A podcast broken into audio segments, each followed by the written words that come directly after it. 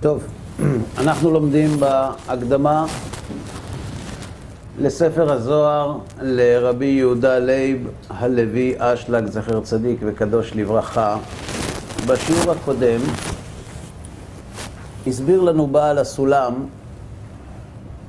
את היחס שיש בין אומות העולם לעם ישראל, שהם בחינת פנימיות וחיצוניות, ושיש גם בעם ישראל בחינת פנימיות וחיצוניות, וגם בתוך הפנימיות של עם ישראל יש פנימיות וחיצוניות, וכך גם באומות העולם.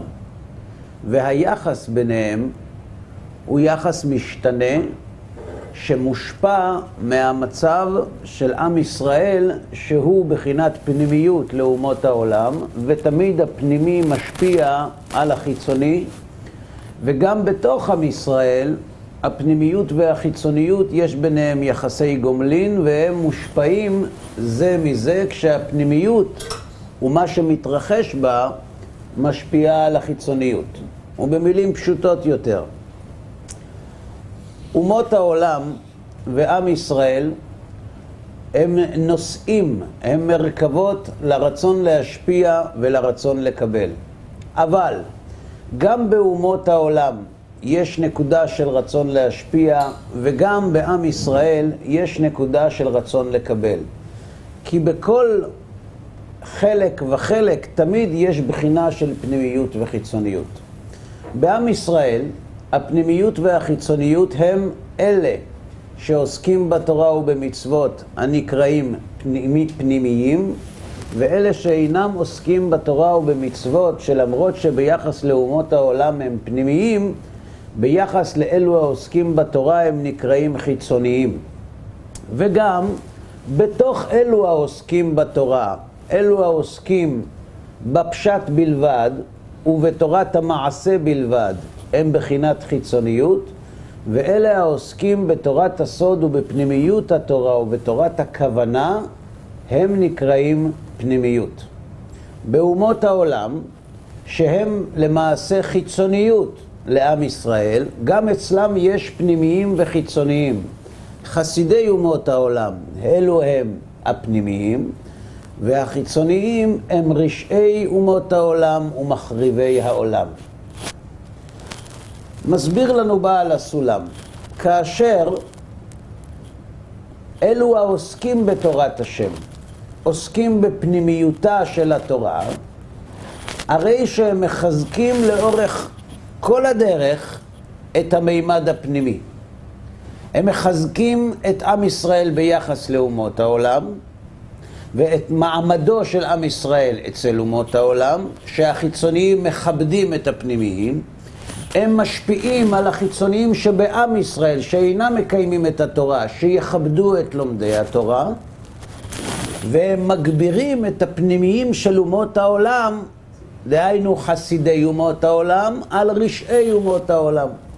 ונמצא שכאשר עוסקים בפנימיות התורה, אומות העולם שולטים בהם חסידי האומות, והם מכבדים את עם ישראל, שהם פנימיות להם, ובעם ישראל, אלו שאינם מקיימים מצוות, מכבדים את לומדי התורה, והעוסקים בתורה מכבדים את אלו העוסקים בפנימיות התורה.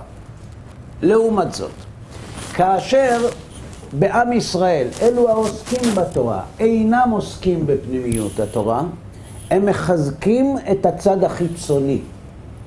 והצד החיצוני הוא שבעם ישראל, אלו שאינם עוסקים בתורה, מבזים את לומדי התורה, אומות העולם אינם מכבדים את ישראל, ובאומות העולם שולטים רשעי אומות העולם ולא חסידיהם.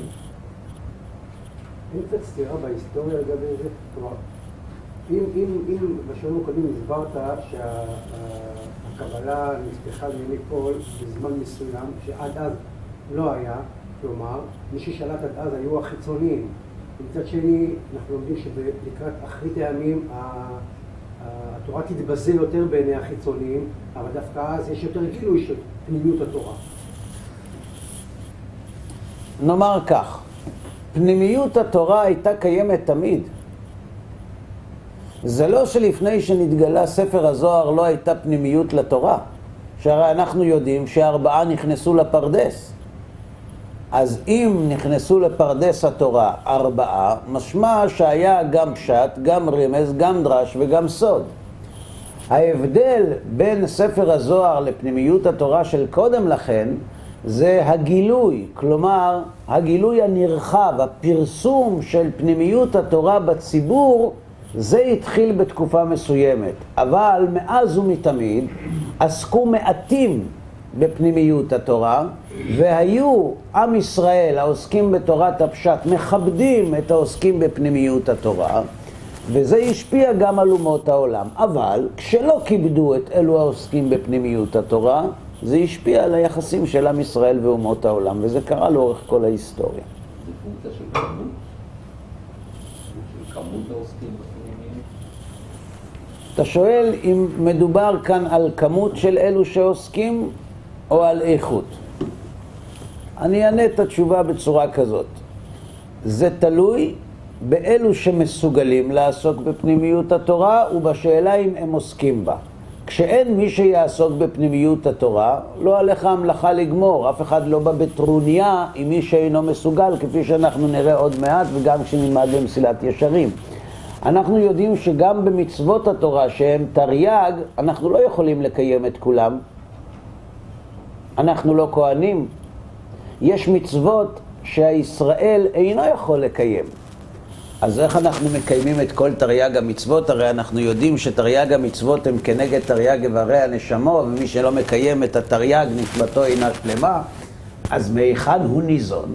תשובה, מהתקללותו בעם ישראל, שכל ישראל ערבים זה לזה. לכן, כאשר יש מי שראוי לעסוק בפנימיות התורה והוא לא עוסק, על זה, לזה יש השפעה. אבל אם אין מי שיעסוק בפנימיות התורה, אין מי שיעסוק. אז מה אנחנו יכולים לעשות?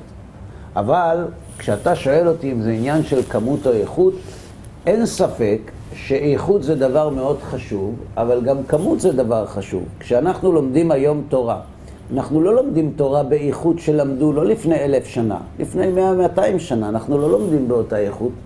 אנחנו יושבים 18 שעות ביום בהתמדה ועוסקים בתורה? לא. אבל ביחס למדרגה שלנו, כמות התורה היא האיכות של הדורות הקודמים. בסדר? ועל זה למדנו גם בשיעור הקודם, ואל תטמע. למה אל תטמע? כי יש מקום לתמיעה. וזה גם חלק מן התשובה לשאלה ששאלת. שאדם פרטי יגרום במעשיו מעלה או ירידה לכל העולם. נניח שיש רק אדם אחד בעולם שמסוגל לעסוק בפנימיות התורה בשלימות. אז מה? אז, אז הוא ישפיע על כל העולם כולו, הוא מחזק את הפנימיות של עם ישראל ושל אומות העולם ושל עם ישראל מול אומות העולם, בן אדם אחד. זה נשמע לא הגיוני. אז התשובה לכך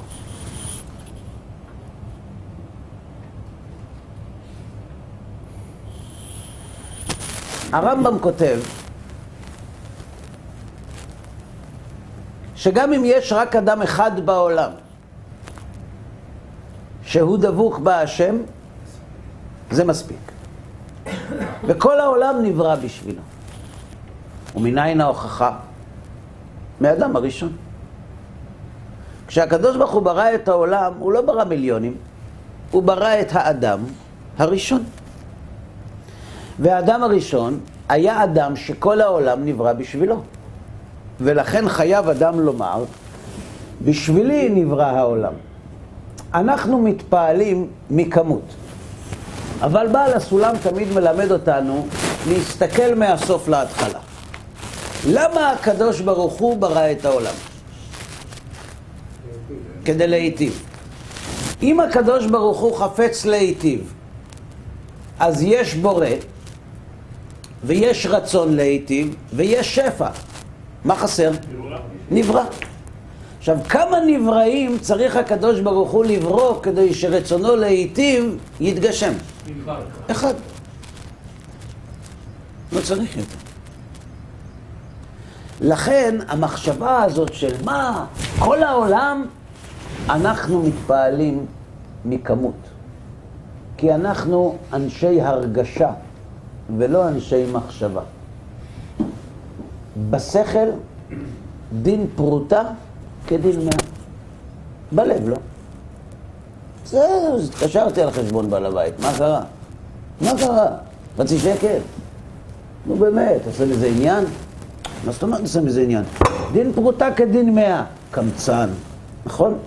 למה קמצן? האם אין דין פרוטה כדין מאה? הרי מאה מורכבת ממאה חלקי הפרוטה, מאה חלקים של פרוטות, מאה פרוטות. אז אם יש מאה פרוטות שמרכיבים את המאה, אז למה פרוטה אחת מתוך המאה לא חשובה? שהרי בלעדיה אין מאה. אומר בעל הסולם, אנחנו מתפעלים מכמויות, ממסה, מהרבה. אבל האמת לא מתפעלת מהרבה. כי הרבה אפסים זה אפס. ולכן האמת מתפעלת מאיכות. ולכן, אם יש אדם אחד שהוא עוסק בתורה לשמה, בנגלה ובנסתר, קודם כל, כל העולם כולו כדאי לו. אבל יש כאן יסוד נוסף. היסוד הנוסף זה שכל העולם כולו, כשהוא משרת את אותו אדם שבשבילו נברא העולם, הוא זוכה להתקלל באותו אחד שבשבילו נברא העולם, ועל כן העולם מתקיים. זה מה שחז"ל אומרים.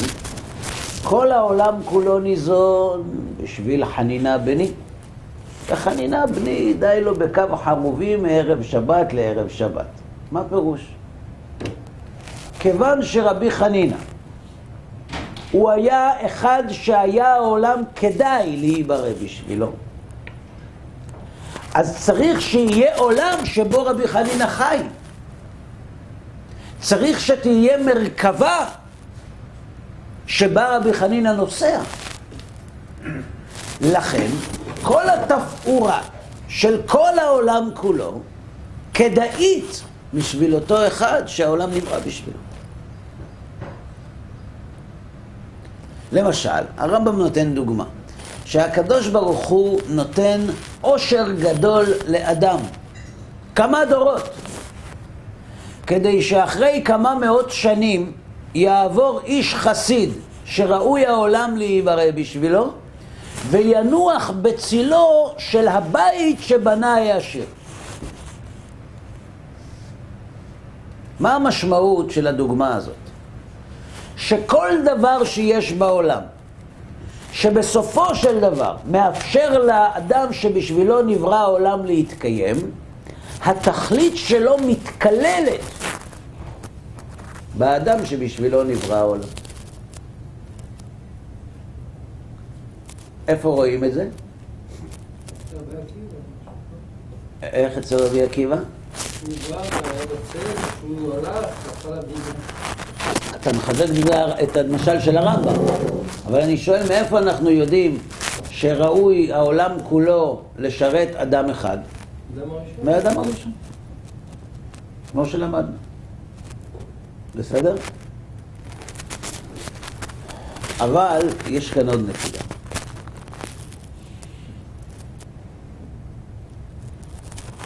למדנו את זה כבר, נאמר זאת שוב. כתוב בגמרא שרבי אליעזר אמר שעמי הארץ אינם חיים. דהיינו, עמי הארץ אין להם תקווה. הם, הם הולכים לאבדון. אין להם חלק לעולם הבא. מי זה עמי הארץ? עמי הארץ זה אלה שעוסקים ביישובו של עולם.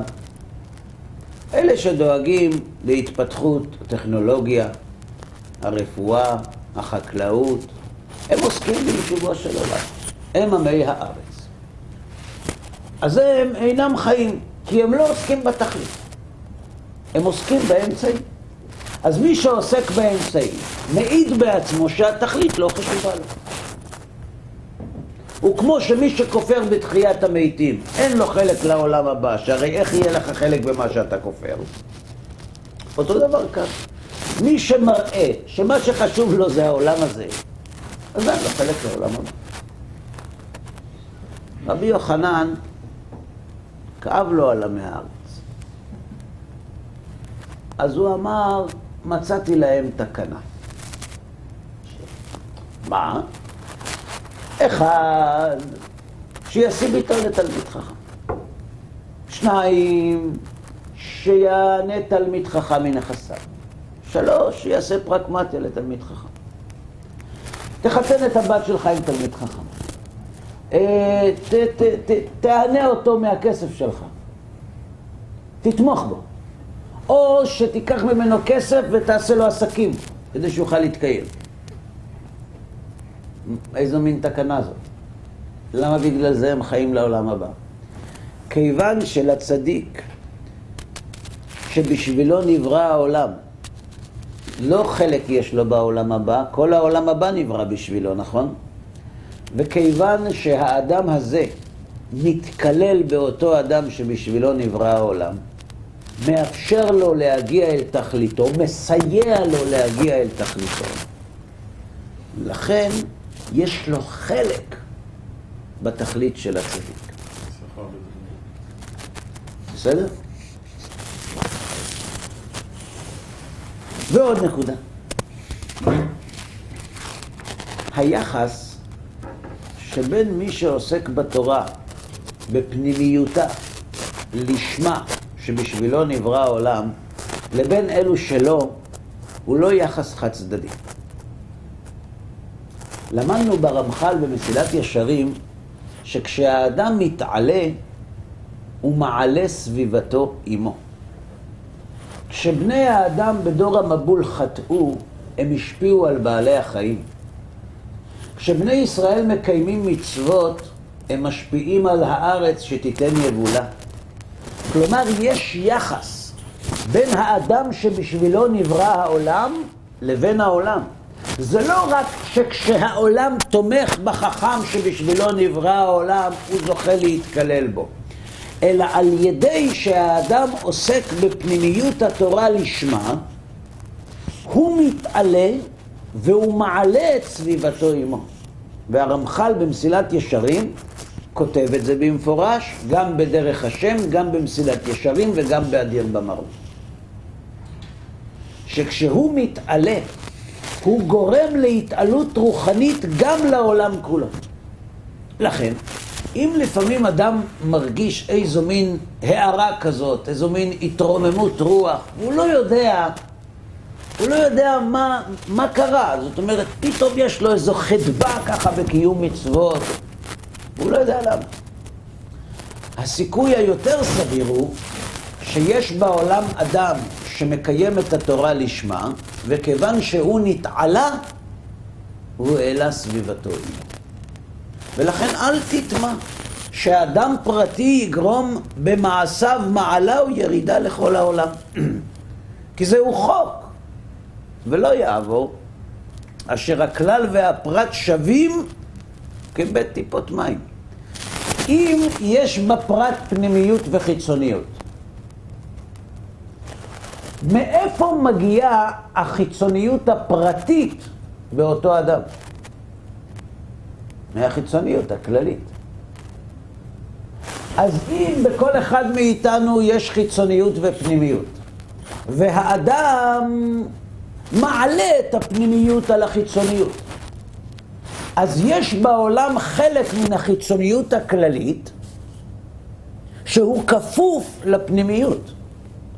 אז ביחס הזה, החיצוניות חסרה את מעלתה והיא כפופה לפנימיות. נכון שזה לא מחייב את כל החלקים כולם, אבל יש חלק מן החיצוניות שכפוף תחת הפנימיות.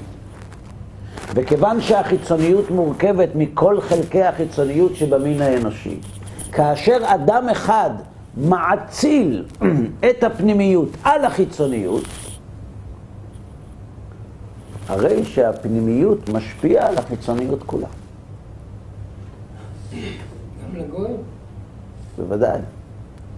כי הרי גם אצל הגויים יש פנימיות וחיצוניות. אז אם הוא מחזק את הפנימיות אצלו, זה מחזק את הפנימיות לכל רוחב הגזרה, באומות העולם ובעם ישראל ובלומדי התורה.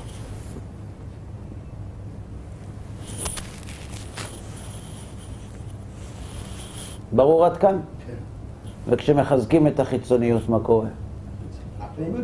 שמכניעים את הפנימיות על תחת החיצוניות. אז מתגברים החיצוניים שבעוסקי התורה, ומבזים את העוסקים בפנימיות התורה. ומתגברים אלו שאינם עוסקים בתורה, שהם חיצוניים לעוסקי התורה ומבזים את לומדי התורה. ומתגברים רשעי אומות העולם על חסידי אומות העולם, ושניהם יחד מבזים את ישראל. כן, בבקשה. מסביר גם למה באמת שומרי התורה, חשוב להם שגם החילונים ישמרו, כאילו לא, לא יפתחו עסקים בשבת וזה, כי למרות שזה לא בעיר שלהם, זה שהם בעצם מחללים שבת, זה גורם בעצם לפגיעה גם בעצמם. זה נכון מבחינת הערבות, אבל זה לא נכון מבחינת מה שאנחנו לומדים עכשיו. מה שבעל הסולם מלמד אותנו, זה שבמקום לדאוג לפנימיות של בעלי החיצוניות, עדיף שנדאג לפנימיות שלנו. כי אם אנחנו נדאג לפנימיות שלנו, זה גם ישפיע על אלו שהם חיצוניים לנו. הניסיון לשנות את החיצוניות בלי להעדיף את הפנימיות הוא ניסיון עקר, והוא לא יצליח. ברור? נמשיך.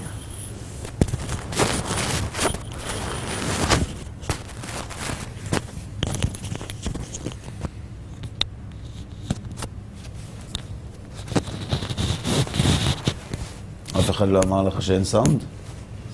טוב מאוד. לכן כדאי להקשיב.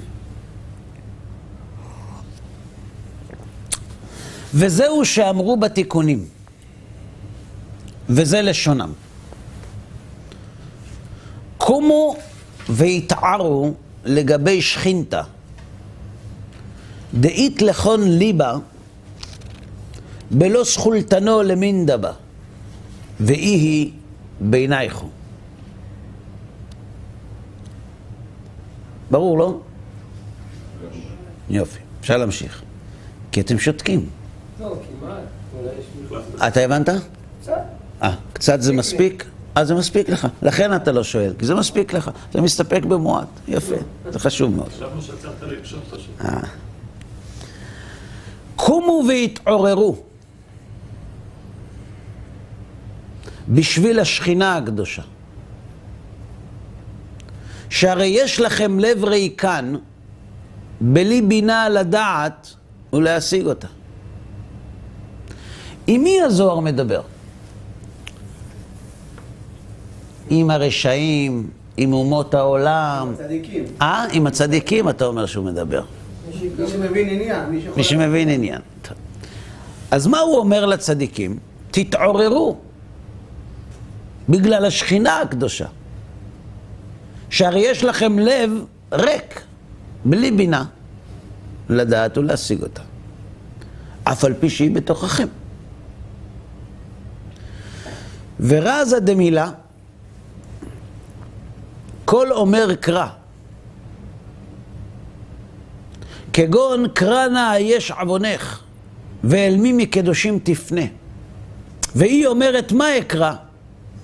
כל הבשר חציר, כל העינון כבעירן דאכלין חציר, וכל חסדו כציס השדה, כל חסד דאבדין לגרמיו אבדין. פירוש. וסוד הדבר. כל אומר קרא. זה פסוק. שכל דופק בליבו של כל אחד ואחד מישראל לקרות ולהתפלל להרמת השכינה הקדושה. מהי השכינה הקדושה? שהיא כללות נשמות של, נשמות של כל ישראל. מה זה? מה זה כללות נשמות ישראל? הפנימיות. כי הרי עם ישראל זה פנימיות ביחס לאומות העולם, נכון? מה פירוש? מה הכוונה? למה הוא מתכוון פה? כל דופק בליבו של כל אחד להתפלל להרמת השכינה הקדושה שהיא כללות נשמות, נשמות של כל ישראל. אם האדם עושה אז תיקון חצות, תיקון חצות. מי זו השכינה? מי זו השכינה? התורה הקדושה. התורה או השכינה? שכינה ותורה חד. חד הוא. זאת אומרת, זה פיצול אישיות. הרצון הבורא. מה זה השכינה? לאוקמי שכינתא מאפרא. מה, למה הוא מתכוון כשהוא אומר את זה? איך נראית לו השכינה? שבית המקדש קיים, לא רואים. הרצון של הבורא. בית המקדש זה השכינה? השכינה שולטת שם. שורה שמה. ואיך היא נראית השכינה? לא ראינו. לא ראינו. אז איך מקימים את השכינה מהעפר? מקיימים את רצונם. ואיך אנחנו יודעים שהיא קמה? אם בית המקדש יהיה קיים, אז זה קם. זה תלוי בבית המקדש. זאת אומרת, לפני בית המקדש לא הייתה שכינה. הייתה שכינה. הייתה שכינה. אבל לא- לא היה איפה לשכון. עכשיו, כשאומרים שהשכינה בגלות, באיזה גלות היא? בגלות אין לה בית. אין לה בית מקדש, כבוד הרב. היא צריכה בית מקדש, היא צריכה. מה היא צריכה?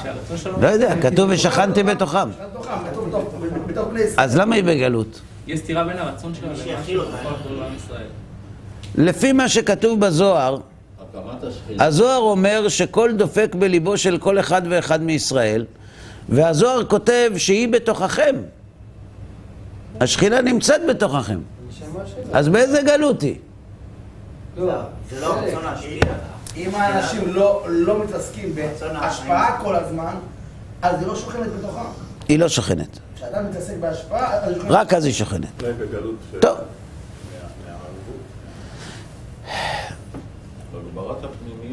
מה- זו שכינה? הזוהר אומר, אי הוא שוכן ואי היא שכינה. הקדוש ברוך הוא הוא השוכן והיא השכינה. נכון זה מקדם אותנו? כן. מאוד, יופי. אז הכוונה היא כזאת. מלוא כל הארץ כבודו. האור שהקדוש ברוך הוא מאיר לעולם, מאיר בכל מקום. ולמרות שהוא מאיר לכל מקום, לא בכל מקום מתראה האור הזה. היכן שהאור לא מתראה, זה מקום שהוא כביכול מסולק מן הקדוש ברוך הוא, כי הוא לא מתגלה שם. הוא לא שוכן במקום הזה. וכיוון שהוא לא שוכן שם, אז המקום הזה איננו שכינה. כי איפה השכינה נמצאת? איפה שהקדוש ברוך הוא שוכן. כלומר, בכל מקום שבו הקדוש ברוך הוא מתגלה, המקום שבו מתגלה הקדוש ברוך הוא נקרא שכינה. ואם הוא לא מתגלה, אז זה נקרא שהשכינה בגלות, כי הקדוש ברוך הוא לא נראה בעולמו. וכיוון שהוא לא נראה בעולם, אז הרצון האלוהי כביכול לא מתקיים. כי תכלית הבריאה הייתה להיטיב לנבריו, וההטבה היא הדבקות. וכשאין דבקות, אז רצונו של הקדוש ברוך הוא אינו מתיישם בעולם הזה, כביכול. וזה נקרא צער השכינה. צער השכינה זה שהעולם מוסתר, או יותר נכון מסתיר, ולא מאפשר לנו לראות בו את הקדוש ברוך הוא. וזה נקרא גלות השכינה, וכשרואים את הנוכחות האלוהית בעולם, זה נקרא גילוי שכינה. אז גלות זה אומר שזה לא נראה בשואה, השכינה לא נראית בשואה. גלות של הקדוש ברוך הוא לא נראית בשום מקום בעולם. איפה שהקדוש ברוך הוא לא מתגלה, זה נקרא שלא שורה שם שכינה. אז איפה הוא מתגלה? איפה שלומדים תורה? זו עוד שאלה. אנחנו עכשיו צריכים לבדוק איפה הוא כן מתגלה ואיפה הוא לא מתגלה. בואו נחשוב ביחד. מה זה נקרא שהקדוש ברוך הוא מתגלה? שהאדם מרגיש את הקדוש ברוך הוא. ומתי האדם מרגיש את הקדוש ברוך הוא? הוא עושה תורה ומצוות. כשהוא נמצא בהשתוות הצורה עם הקדוש ברוך הוא. אז כשאדם נמצא בהשתוות הצורה על הקדוש ברוך הוא, והוא מצוי בדבקות, והוא מרגיש את הקדוש ברוך הוא, אז השכינה שורה עליו. למה? כי הקדוש ברוך הוא מתגלה בו. ברור. עכשיו, מה קורה כשאדם מגיע למדרגה של גילוי שכינה? שהקדוש ברוך הוא מתגלה בו. מה קורה אצל אותו אדם? הוא בצער גדול, צער גדול. בטח. כי הוא רואה שהעולם כולו אינו דבוק בשם. ושרצונו של הקדוש ברוך הוא שהוא כל כך אוהב, לא נעשה בעולם. וזה נקרא צער על השכינה. ולכן הוא עושה תיקון חצות. למה? כי השכינה מייללת. דהיינו, שרצונו של הקדוש ברוך הוא להיטיב לא נעשה בעולם, והוא אוהב את הקדוש ברוך הוא בחינה של נפשי חולת אהבתך, ורצונו של הקדוש ברוך הוא לא נעשה. כשנגיע למידת החסידות בספר מסילת ישרים, הרמח"ל ירחיב מאוד בסוגיה הזאת. ולמה רק במידת החסידות הוא מרחיב בסוגיה הזאת? כי מי מגיע לדבקות? מי שעבר משלא לשמה ללשמה. מי שעבר את מידת הפרישות, נכון? אז כשנגיע לשם נלמד. כן, בבקשה. מי שזכה לגילוי פנים והוא רק מרגיש כרגע את השכר את ה... בעולם הזה בעצם, והוא עדיין בהיפוך צורה מהבורא, נכון. הוא לא, הוא לא בעצם אה, אה, מרגיש כאילו שהשכינה נמצאת? לא. הוא מרגיש את השכר, הוא מרגיש את העונש, את המתיקות והמרירות, אבל הוא בבחינה של שלא לשמה. נמשיך. וזהו שאמרו בתיקונים, קומו והתעוררו בשביל השכינה הקדושה, שהרי יש לכם לב ריקן בלי בינה. מה זה בינה? ספירת הבינה מסמלת נטילה או נתינה? השפעה. יש לכם לב ריקן בלי בינה, לדעת ולהשיג אותה, אף על פי שהיא בתוככם.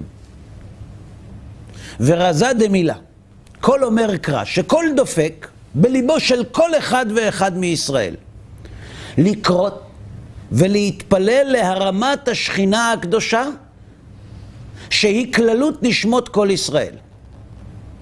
פירוש, איפה הקדוש ברוך הוא מתגלה בעולם? וראו כל עמי הארץ, כי שם השם נקרא עליך, ויראו ממך.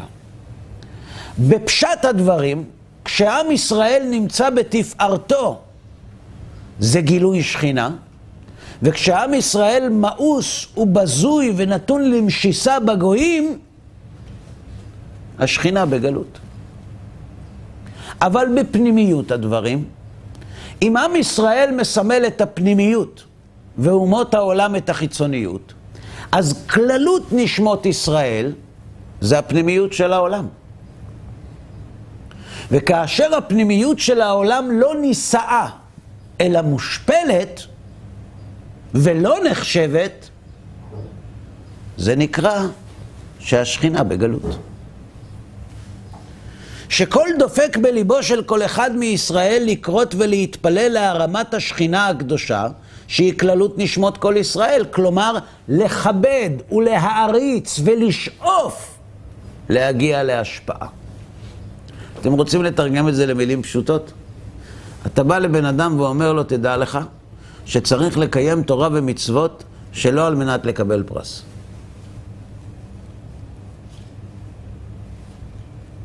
אומר לך למה? מה זאת אומרת למה? זה כתוב במשנה. בסדר, זה חסידות. מסכת אבות. מילי דחסידותא. לא חייבים. כמה אנשים בעולם, מבין אלו שמקיימים מצוות, יש להם מטרה אמיתית להגיע למצב שהם מקיימים תורה ומצוות שלא על מנת לקבל פרס. כלומר, מה פירוש הרמת נשמות ישראל? לייקר את העבודה כשהיא אינה על מנת לקבל פרס. זה לא חשוב. תקיים מצוות, תניח תפילין, תשמור שבת, זה מה שחשוב. ומה אם אה, לשמה? בסדר, זה בסדר, זה, זה טוב. לפי בעל הסולם זה לא טוב, זה חובה, זה הכרחי.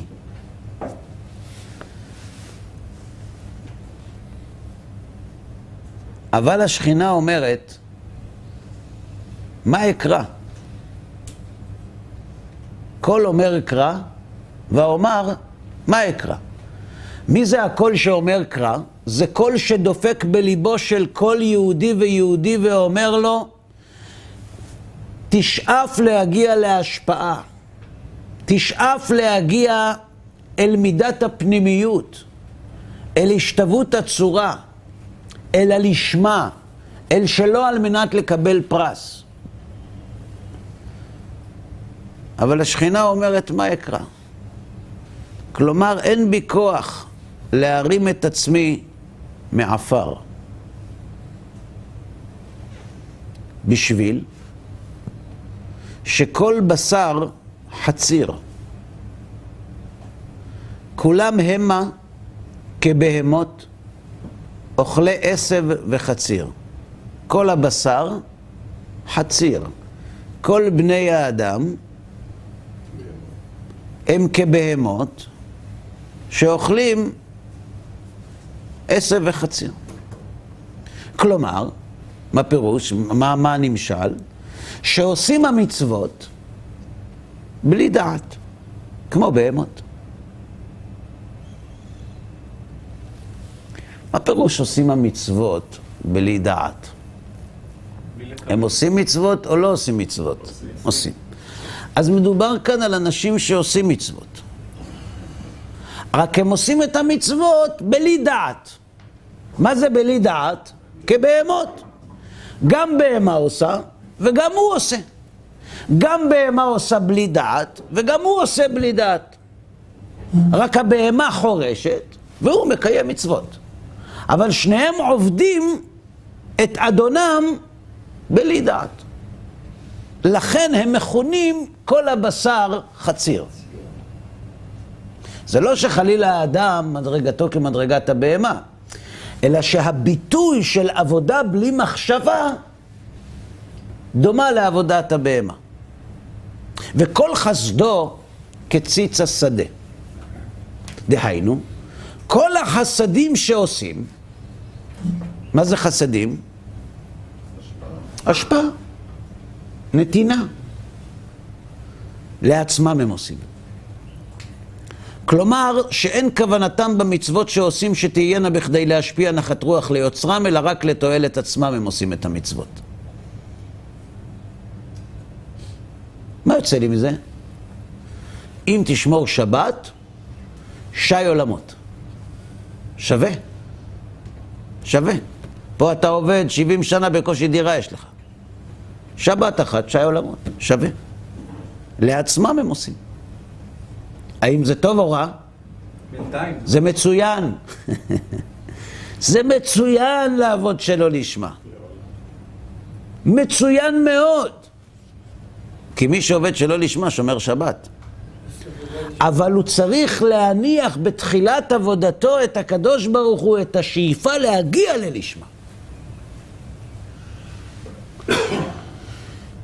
ואפילו כל אינון דמשתדלה באורייתא, כל חסד דאבדין לגרמיו אבדין. ואפילו הטובים שבהם, שמסרו זמנם על עסק התורה, הם כבר, הם כבר ויתרו על מנעמי העולם הזה. פרקו מעליהם עול החשבונות הרבים אשר ביקשו בני אדם. ובחרו לעמוד לפני השם לשרתו. אפילו הטובים שבהם, שמסרו זמנם על עסק התורה, לא עשו זה, אלא לתועלת גופם עצמם. מה זה גופם? רצון לקבל. כלומר, למען רווח עצמי. למשל, אתה בא, אומר למישהו, תקשיב, תשב, תלמד תורה. אומר לך, בשביל מה ללמד תורה? אומר, תראה, עכשיו אתה בחור צעיר. בחור צעיר, יש לך שאיפות, אני אעשה, אני אצליח, אבל תדע לך, איפשהו בסביבות גיל ה-40, אתה תבין שיש סוף לחיים. כי בגיל 40, מבחינה סטטיסטית, יש לך אמת מידה של אמצע.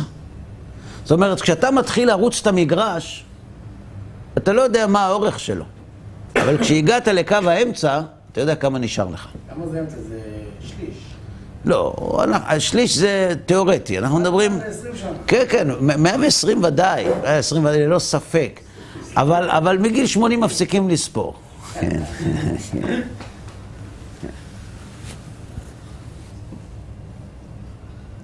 אתה תגיע לגיל שתתחיל לשאול את עצמך, מה אני הולך לעשות בחלק השני של החיים, כי החיים נגמרים. אז כדאי לך להשקיע עכשיו. אתה יודע למה? כי כל מה שאתה משקיע נשאר לך. אחרי מה תרוץ? אחרי כסף? אז יהיה לך כסף, ואז מה? ואז שתגיע לגיל 70, 60, ותשב עם עצמך ותשאל את עצמך, מה עשיתי בחיים שלי? מה תגיד? כסף? זה מה שעשית. על זה בזבזת את החיים. שווה לך. ואפילו הטובים שבהם, שמסרו זמנם על עסק התורה, לא עשו את זה לתועלת, אלא לתועלת גופם עצמם, בלי כוונה רצויה כדי להשפיע נחת רוח ליוצרם. כלומר, מידת ההשפעה מוטלת בקרן זווית, ואין לה דורשים, ואין לה מבקשים, והיא מאוסה אפילו על אלו שמבקשים את החוכמה. כי באמת, מה יש לה להציע? אז אם אני אעשה את זה לא בשבילי, אז בשביל מה? הרי כל פעולה שאנחנו עושים, אנחנו שואלים מה יוצא לי מזה. אז אתה אומר, תשמע, כדאי לך תשב, תלמד תורה, תקיים מצוות, תקבל משמעות לחיים, תקבל עולם הבא, שווה לך, אתה לא מבזבז את החיים שלך, אתה לא זורק אותם לפח, שווה לי. אבל השווה לי הזה זה הפוך ממה שהזוהר כותב. על זה אומר הזוהר, כל חסדו כציץ השדה, כל חסדים שעושים לעצמם הם עושים, שאפילו אלו שעוסקים בתורה, עוסקים בה על מנת לקבל ולא על מנת להשפיע נחת רוח ליוצרם. גם הבורא, הוא רוצה שיעסקו על מנת שהוא יוכל להיטיב. אז מה, מה להתלונן על בני אדם? אנחנו לא מתלוננים על אף אחד, כולם לא, צדיקים. בני אדם ב- בגדול. אנחנו לא מתלוננים על אף אחד, כולם צדיקים, כולם ישרים וחסידים. אנחנו רק קוראים מה שהזוהר אומר. מה לא הבנת? לא הבנתי שהבן אדם עושה משהו על מנת לגרום נחת רוח להשם. הוא לא, לא, למה לא? כי הוא לא עושה את זה על מנת לגרום נחת רוח. לא, מי שעושה. אה, מי שעושה, כן. כל מה שאתה עושה על מנת שהקדוש ברוך הוא יוכל להיטיב לך. לא נכון. ככה הוא כותב. לא, הוא לא, איפה זה, אני לא אמרתי את זה. הרמח"ל לא אמר את זה. ממש. תראה לי איפה זה כתוב. מי ש... זה כתוב להיטיב, כלומר, שבגלל שהוא דרכו להיטיב, אז הוא רוצה להיטיב, אתה נותן לו אפשרות להיטיב לך. איך אני נותן לו אפשרות להיטיב לי? אני לא רוצה, אני רוצה להשפיע לו. אתה לא רוצה, אבל זה מה שהקדוש ברוך הוא... שיעשה מה שהוא רוצה, אני רוצה להשפיע לו נחת רוח. כן, אבל הנחת רוח שלו שהוא יוכל להיטיב לך, זה הנחת רוח של הבורא. להשפיע לו נחת רוח, הכוונה שאני לא לוקח לעצמי שום דבר. אני עושה את זה רק בשבילו. ואז הוא-. מה שהוא יעשה אחר כך זה עניין שלו. זה מה שהוא אמר. נכון, אבל זה לא עניין שלי. אני אגיד לך משהו. אתה לא יכול להתחיל את הנסיעה עם סוף הנסיעה. זה לא עובד. יש שתי גרסאות למשנה במסכת אבות. גרסה א', הבו קו, אל תהיו כעבדים המשמשים את אנטיגנוס, יש ודאי דעות בקבע, אנחנו נראה מההתחלה. אנטיגנוס איש סוחו אומר, אל תהיו כעבדים המשמשים את הרב על מנת לקבל פרס. אלא, הבו כעבדים המשמשים את הרב שלו על מנת לקבל פרס. והיא מורה שמיים עליכם. מה פירוש שלא על מנת לקבל פרס? למה זה כל כך קשה לך לענות? מה פירוש שלא על מנת לקבל פרס? אני לא עושה על מנת לקבל פרס. יפה, מצוין. אפילו לא פירשת, חזרת על המילים. זה פירוש מצוין, נכון. זה גרסה אחת. יש עוד גרסה. על מנת שלא לקבל פרס. מה פירוש? לא. עכשיו אתה מבין למה היינו צריכים להבין את הפירוש הקודם? אני לא סתם מקשה עליך. מה ההבדל בין גרסה א' לגרסה ב'? שלא על מנת לקבל פרס או על מנת שלא לקבל פרס? מה ההבדל? שלא על מנת לקבל פרס, זה עושה נחת רוח לקדוש. ועל מנת שלא לקבל פרס זה לא עושה לו נחת רוח? אה, לא? אז למה אני לא. עושה את זה? שלא על מנת לקבל פרס זה עושה לו נחת רוח. ועל מנת שלא לקבל פרס? שלא, זה, זה עושה לו נחת רוח. אז אני לא מבין, אתה תחליט, על איזה גרסה אתה הולך? אין, אין גרסה, זה מה שאני יודע, אחרי שהשאלה שלך זה שאלות... מההתחלה. יש שתי גרסאות במשנה. גרסה א', הבו כעבדים המשמשים את הרב שלא על מנת לקבל פרס. נעצר. מצוין? שלא על מנת לקבל פרס. זו גרסה אחת. גרסה שנייה, הבו כעבדים המשמשים את הרב על מנת שלא לקבל פרס. זה לא אותו דבר. אם זה אותו דבר, זה לא יש שתי גרסאות. תשובה. על, שלא על מנת לקבל פרס, אני עושה את זה בשבילך. לא רוצה ממך כלום, לא מחפש ממך כלום. לא בשביל משהו אני עושה את זה. לא על מנת לקבל פרס. אני לא עושה, אני לא עושה לך את העבודה בשביל לקבל ממך משהו. אני עושה את זה כי אני רוצה לעשות לך טוב. אה, אתה רוצה לתת לי משכורת? תיתן, אני לא עושה את זה בשביל זה. אני לא עושה את זה בשביל זה. שלא על מנת לקבל פרס. אני עושה את זה לא בשביל המשכורת, אני עושה את זה בשבילך. על מנת שלא לקבל פרס, זה אני עושה את זה בשבילך, על מנת שלא תיתן לי כלום. שזה התנאי שלי, יש לי תנאי. התנאי שלי זה שלא תיתן לי כלום. רגע אחד. יש הבדל? יפה. גם בלשמה יש שני חלקים. אחד, אני עושה את זה ולא אכפת לי אם תיתן, זה עניין שלך. ושניים, אני לא רוצה לקבל בחזרה כלום. אני רוצה רק לעשות לך נחת רוח. אומר הזוהר הקדוש, שאפילו אלו הטובים שבהם, שמסרו זמנם על עסק התורה, לא עשו זה אלא לתועלת גופם עצמם, בלי כוונה רצויה, שהיא בכדי להשפיע נחת רוח ליוצרם. ובההוא זימנה. רוח הולך ולא ישוב לעלמא, ודאי הוא רוחה דמשיח. בעת ההיא נאמר על הדור, רוח הולך ולא ישוב לעולם. דהיינו, רוח המשיח, הצריך לגאול את ישראל מכל צרותיהם, עד לגאולה השלום, השלימה, לקיים הכתוב ומלאה הארץ דעה את השם כמים לים מכסים, והרוח הזה נסתלק לו והלך ואינו מאיר בעולם. אתם מבינים מה הזוהר אומר? אולי עדיף שלא להבין. הזוהר אומר שכשאנשים לא מייקרים את כוח ההשפעה, את הכוח המשווה צורה ליוצרם,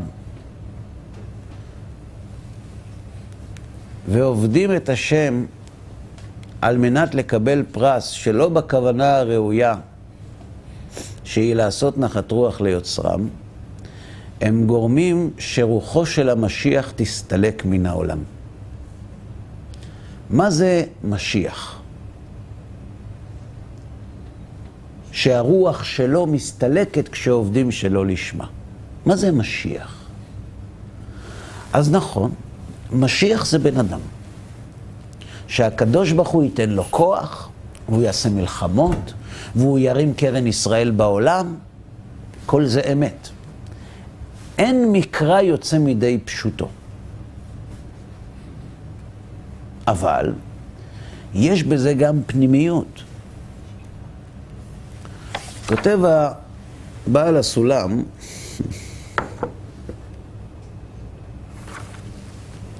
בהקדמה לפנים מהירות ומסבירות. צריך להבין מאוד מאוד שזה עניין של הגאולה. וביאת המשיח המקווה לנו במהרה בימינו אמן. מה זה העניין הזה של המשיח והגאולה? מה זה? הוא עניין תכלית הגובה של שלימות ההשגה והדעת. כמו שנאמר, ולא ילמדו עוד איש את רעהו לדעת את השם, כי כולם ידעו אותי, מגדולם עד קטנם. אלא שעם השלימות הדעת נשלמים גם הגופות. כמו שנאמר בישעיה, הנער בן מאה שנה ימות. וכאשר יושלמו בני ישראל עם דעת השלם, יתגברו מעיינות התבונה והדעת מעל לגבול ישראל וישקו לכל אומות העולם. כמו שכתוב, וינהרו אל השם ואל טובו באחרית הימים. והתגברות הדעת הזה הוא עניין התפשטות מלכות המשיח אל כל האומות. ולאפוקה, להוציא מהמון עם גסי החומר, שלהיות דמיונם דבוק בשלמות כוח האגרוף, על כן נחקק בדמיונם עניין התפשטות מלכות ישראל על האומות אך ורק במין שליטה הנוהג מגופות על גופות. ליטול שכרם משלם בגאווה גדולה, להתגאות על כל בני חלד. דע לך, יום אחד המשיח יבוא. אנחנו נראה להם, אנחנו נראה להם מי אנחנו. המון עם גסי החומר.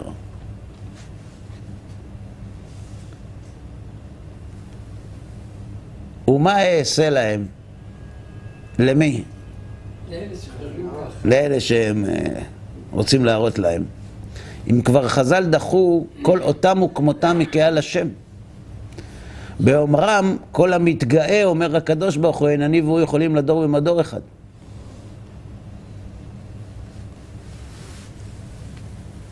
אז מה זה המשיח הזה? מה זה? תשובה. משיח זה אדם. אבל האדם הזה מסמל תקופה. איזו תקופה?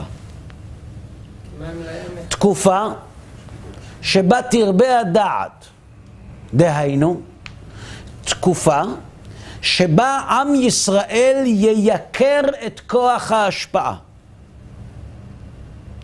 וירצה וישאף להגיע, לקיים חברה שמבוססת על כוח ההשפעה, והיא קרויה ואהבת לרעך כמוך. ובחברה כזאת, שכל בני החברה עוסקים בהשפעה ולא בקבלה, הפרטים שבחברה הזאת דבוקים בקדוש ברוך הוא, כפרטים וכחברה. כי הם נסוקים בהשוואת הצורה, והשוואת הצורה מולידה דבקות. כשעם ישראל יהיה במצב כזה, למצב הזה קוראים מלכות המשיח. ומה זה קשור לאומות העולם? כי כאשר תרבה הדעת ועם ישראל יחיה חיים של דבקות בבורא, בפרט ובכלל, הדבר ישפיע על החיצוניות. ומי הם החיצוניות? ומה יקרה לאומות העולם? גם ינשאו וירוממו את עם ישראל, וגם ישאפו גם הם לחיות חיים של השפעה. וזו הכוונה שמלכות המשיח תתפשט בכל העולם. עכשיו, מה הפועל יוצא הגשמי של זה? שאומות העולם ירצו בטובת ישראל. אבל לא שאנחנו נשתלט ונשלוט וננקום ונגרש. יש נקמה יותר גדולה מאשר שונאי ישראל באים ללמוד מעם ישראל את הדרך להגיע לקדוש ברוך הוא.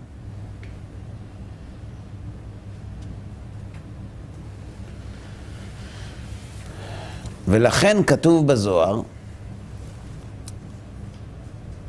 דבחבורה די יפקון בני ישראל מגלותה. איך יוצאים מן הגלות? מה זה גלות? מה אמרנו? מה זה גלות?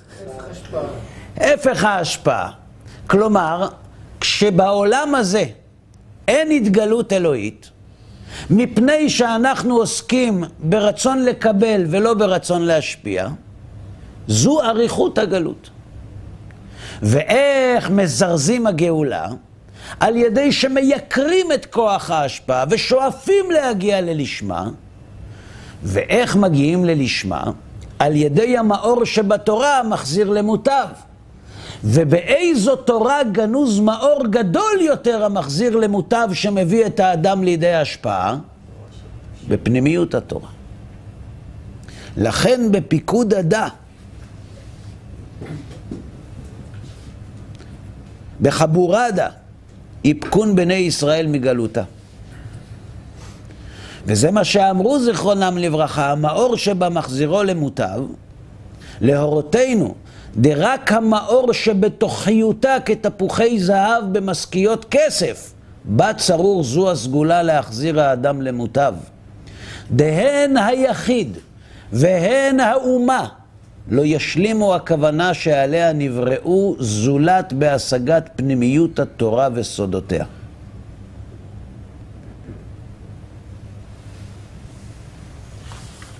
כותב בעל הסולם בהקדמה לספר הזוהר.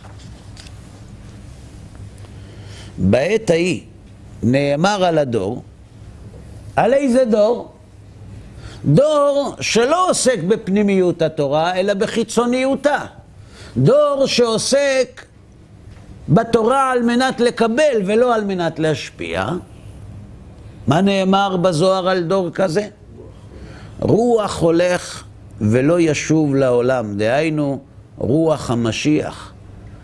שרוח המשיח זה השפעה, והם מנשאים את הרצון לקבל. אז רוח של מי הם מגרשים מהעולם? רוחו של משיח.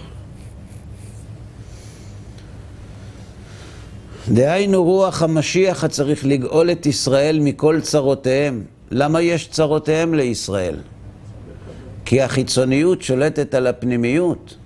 כי אומות העולם שולטים על ישראל. ולמה אומות העולם שולטים על ישראל? כי גם בישראל החיצוניות שולטת על הפנימיות. ולמה החיצוניות שולטת על הפנימיות? כי אלה העוסקים בתורה עוסקים בחיצוניות ולא מייקרים את הפנימיות והם משפיעים על כל החוליות של החיצוניות. ולכן, המשיח הזה, שהוא כוח ההשפעה, שהוא תולדת פנימיות התורה, כשעם ישראל עוסק בהשפעה, האם יש צרותיהם לישראל? לא, כי אומות העולם נכנעים תחת ישראל. שזהו כל המהות, זו כל המהות של ימות משיח. לקיים הכתוב, ומלאה הארץ דעה את השם. הרוח הזה נסתלק לו והלך ואינו מאיר בעולם. וי לון, הוא כותב כאן הזוהר מילים קשות מאוד, וי לון, מאן דגרמין דייזיל ליה מן עלמא ולא יתוב לעלמא. דאילן אינון דעבדה לאורייתא יבשה, ולא בען להשתדלה בחוכמת, בחוכמה דקבלה. אוי להם לאותם אנשים הגורמים שרוחו של משיח יסתלק וילך לו מהעולם ולא יוכל לשוב לעולם. שהם הם העושים את התורה ליבשה. כלומר, בלי משהו לחלוכית של שכל ודעת, כי מצטמצמים רק בחלק המעשי של התורה, ואינם רוצים להשתדל ולהבין בחוכמת הקבלה, לידע ולהשכיל בסודות התורה וטעמי מצווה. ומה נגרם בעקבות זה? ויילון דגרמין עניותה וחרבה וביזה והרג ואובדן בעלמא. אוי להם שהם גורמים במעשיהם הללו, שיהיו עניות וחרב וחמס וביזה והריגות ושמדות בעולם. עד כאן לשון הזוהר.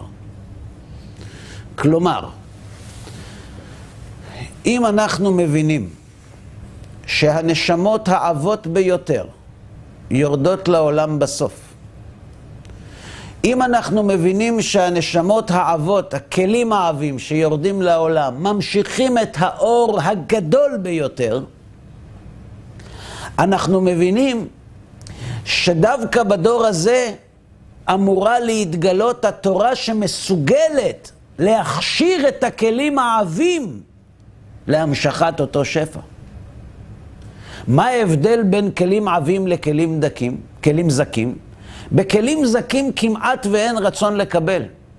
לכן ההתגברות של בעלי הכלים הזקים על הרצון לקבל היא קלה מאוד. מספיק פשט. אבל כדי להגיע להתגברות על רצון לקבל עבה כל כך, צריך כוח הרבה יותר חזק. ולכן פנימיות התורה ותורת הקבלה מתגלות דווקא בדור שבו הנשמות עבות ביותר. למה? כדי לאפשר להם לזכות למאור המחזיר למוטב במינון גבוה, כפי שהוא מצוי בתורת הקבלה ופחות בתורת הפשט. ומה קורה אם בדור הזה בוחרים עוסקי התורה להתעלם מתורת הפנימיות ולעסוק בפשט בלבד? הם מונעים מעצמם את המאור המחזיר למוטב, לא מגיעים להשפעה, עובדים על מנת לקבל, מעצימים את החיצוניות שבעם ישראל, עמי הארץ מבזים את תלמידי החכמים, אומות העולם מבזים את ישראל, ורשעי אומות העולם שולטים על חסידי אומות העולם ומביאים חורבן. ועל זה כותב הזוהר, אוי להם שהם גורמים במעשיהם הללו שיהיו עניות וחרב וחמס וביזה והריגות ושמדות בעולם, עד כאן לשונו. לכן, אם אנחנו רוצים לזרז את הגאולה, מה צריך לעשות? אם אנחנו רוצים להביא לעולם אושר ושלום ובין אדם לחברו וחיים שלווים וקדושת החיים, אנחנו צריכים להעצים את הפנימיות על החיצוניות. ולכן תורת הקבלה מתגלה דווקא בדורות האלה, ולכן הארי יורד לעולם דווקא בדורות האלה, ולכן בעל הסולם כותב את פירושו דווקא בדורות האלה, ואת זה נראה בעזרת השם בפעם הבאה. עד כאן להיום.